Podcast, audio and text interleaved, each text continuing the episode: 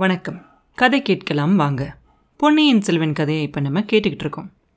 பழுவூர் சகோதரர்கள் ரெண்டு பேர் மேலேயும் தஞ்சாவூர் மக்களுக்கு ஒரு தனிப்பட்ட பிரியம்.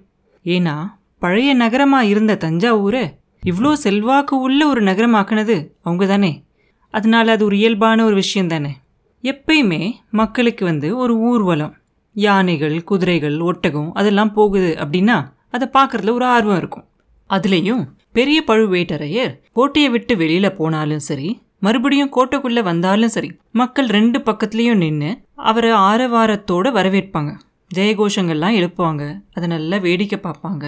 பூவும் பொரியும் மழையா புடிவாங்க இந்த மாதிரியெல்லாம் மக்கள் சாதாரணமாகவே பண்ணுவாங்க.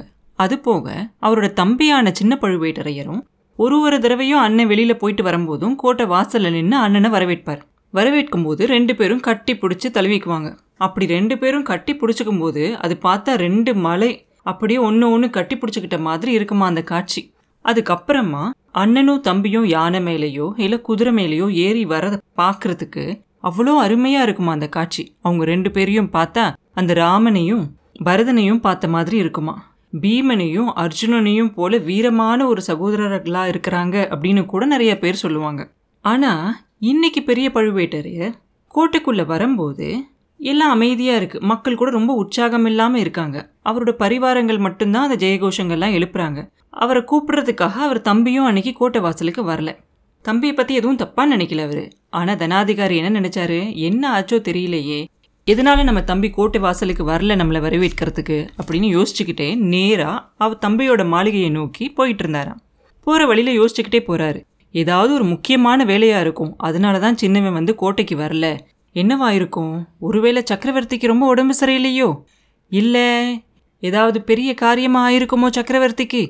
எதுவாக இருந்தாலும் சரி அவனோட மாளிகைக்கு போய் அவனை பார்த்து பேசி தெரிஞ்சுக்கிட்டுலாம் அப்படின்னு சொல்லி போகிறார் அவரோட மாளிகையில் சின்னவரும் அவங்க அண்ணனுக்காக காத்திருந்து அவங்க அண்ணனை வரவேற்று ரெண்டு பேரும் கட்டி பிடிச்சி உள்ளே போகிறாங்க உள்ளே போனோன்னே மந்திராலோசனை மண்டபம் இருக்கும் இல்லையா? அதுக்கு போய் தனியாக வேற யாரும் இல்லை அப்படின்னு தெரிஞ்சதுக்கப்புறமா பெரிய பழுவேட்டரையர் கேட்பாரு தம்பி காலாந்தகா என்ன ஒரு மாதிரியா இருக்க? ஏதாவது விசேஷம் உண்டா என்ன? சக்கரவர்த்தி நல்லா இருக்காருல்ல? அப்படின்னு கேட்பார் அதுக்கு சின்னவர் பதில் சொல்லுவாரு சக்கரவர்த்தி எப்பயும் போல தான் இருக்காரு. அவரோட உடல்நிலையில முன்னேற்றமும் இல்லை எந்த சீர்கேடும் இல்லை அப்படின்னு சொல்ல பின்ன எதுக்காக நீ ஒரு மாதிரியா வாட்டமா இருக்கும் உன் முகம் எல்லாம் ஏன் கோட்டை வாசலுக்கு கூட நீ வரல? ஊரு கூட ஒரே சலசலப்பா இருக்கே என்ன ஆச்சிங்க? அப்படின்னு கேட்பார் அண்ணா ஒரு சின்ன சம்பவம் நடந்துச்சு. அது ஒன்றும் பிரமாதமான ஒரு விஷயம் ஒன்றும் இல்லை. அதை பற்றி நான் உங்ககிட்ட அப்புறமா சொல்கிறேன் நீங்கள் போன காரியம் என்னாச்சு? அப்படிங்கிறத முதல்ல சொல்லுங்கள் அப்படின்னு கேட்பாரு அப்போ பெரிய பழுவேட்டரையர் சொல்லுவார் நான் போன காரியமெல்லாம் பூரண வெற்றி தான் நம்ம யாரெல்லாம் கூப்பிட்டுருந்தோமோ அவங்க எல்லாரும் கடம்பூருக்கு வந்திருந்தாங்க. அதோட எல்லாருமே உன்னோட மருமகனான மதுராந்தகரே அடுத்த பட்டத்துக்கு உரியவர் அப்படிங்கிறதையும் ஒத்துக்கிட்டாங்க. அவருக்காக போர் செஞ்சாவது இந்த நியாயத்தையும் இந்த உரிமையையும் மதுராந்தகருக்கு வாங்கி அப்படின்னு சொல்லி எல்லாரும் சபதம் கூட எடுத்துக்கிட்டாங்க. நீ கவலைப்படுற அளவுக்கு அப்படி எதுவும் ஆகலை. மழவரையரும் வணங்காமுடியாரும் கூட இதுக்கு ஒத்துக்கிட்டாங்க. அதனால நம்ம நினைச்சது நடந்த மாதிரி தான் வச்சுக்கோயேன் தஞ்சாவூர் கோட்டையும் தஞ்சாவூரையும் சோழ நாடும் நம்மளோட கைவசத்தில் இருக்கு. அதே மாதிரி நடுநாடும் திருமுனைப்பாடியும் பற்றி கவலையே பட வேண்டாம்.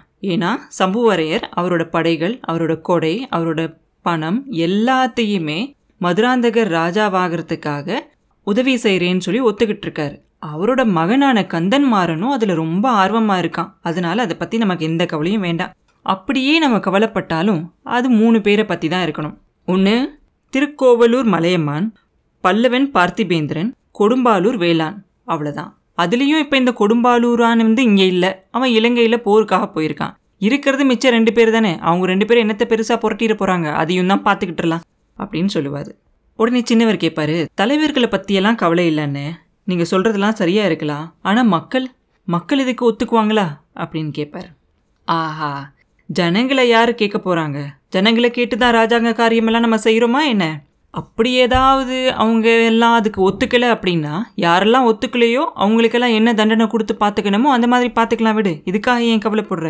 ஒருவேளை அருள்மொழிவர்மர் இங்கே இருந்திருந்தா இந்த மக்கள் எல்லாம் கண்மூடித்தனமாக ஏதாவது ஒரு நம்பிக்கை வச்சிருக்கலாம்.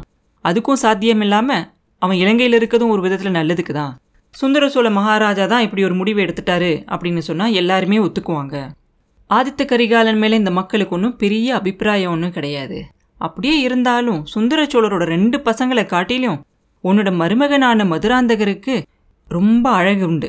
அதாவது அகத்தின் அழகு முகத்தில் தெரியும் அப்படின்னு சொல்லுவாங்க. அப்படி பார்த்தா இவரை நல்ல சிவபக்தனும் நல்ல குணமுடையவரும் அப்படின்னு எல்லாம் சொல்லி மக்கள்கிட்ட இவரை பற்றி பிரபலப்படுத்தினா இவர் தான் ராஜாவாகணும் அப்படின்னு சொல்லி ஜெயகோஷம் கூட எழுப்புவாங்க. அப்படி அவங்க எழுப்பாம இருந்தாதான் அது ஆச்சரியமான விஷயம் அப்படின்னு சொல்லுவார் பெரிய பழுவேட்டரையர்.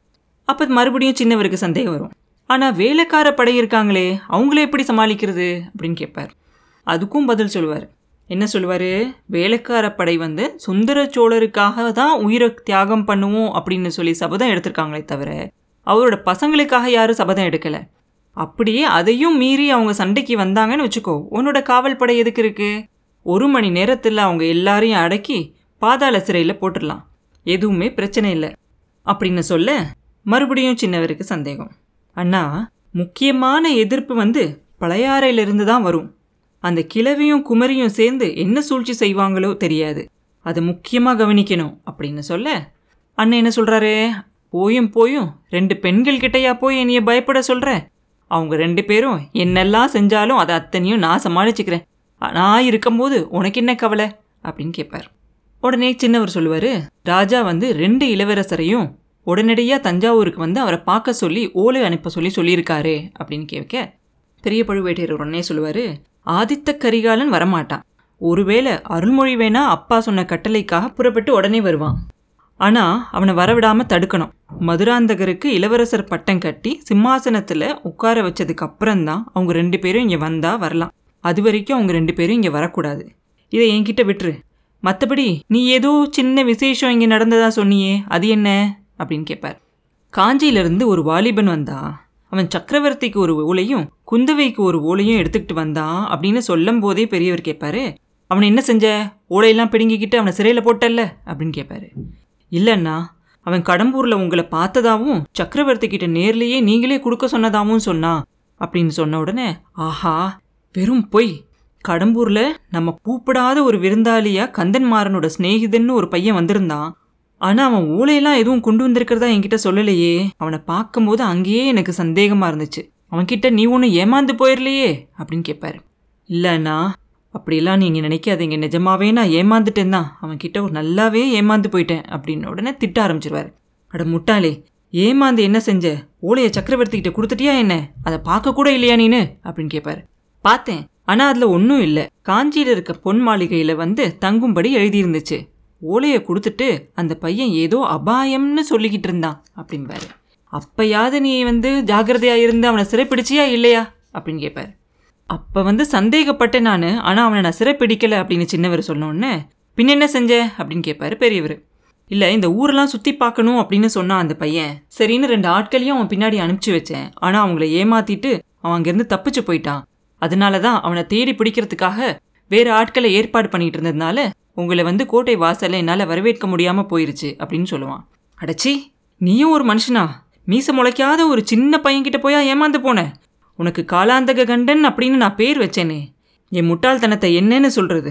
உன்னை கோட்டை தளபதி ஆக்குனேனே எனக்கு இது வேண்டியது தான் என் பேரை சொல்லி ஒருத்தன் வந்து கேட்டானா உடனே அவனை அப்படியே நீ விடுருவியா அப்படின்னு கேட்பார் உடனே சின்னவர் சொல்லுவார் வெறுமனே உங்கள் பேரை மாத்திரம் சொல்லியிருந்தா விடமாட்டேன்.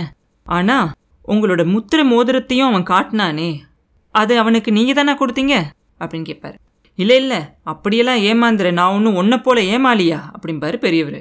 அப்போ அவன்கிட்ட முத்திர மோதிரம் இருந்தது உண்மை. என்கிட்ட அவன் அதை காட்டினான். கோட்டை வாசல்லையும் காவலர்கள்கிட்ட அது காட்டிட்டு தான் அவன் உள்ளே வந்தான். நீங்கள் கொடுக்கல அப்படின்னா இன்னும் ஒரே ஒரு இடத்துலேருந்து தான் அது அவன்கிட்ட வந்திருக்க முடியும். அப்படின்னு சொல்ல யாரை சொல்கிற அப்படின்னு கேட்பாரு பெரியவர்.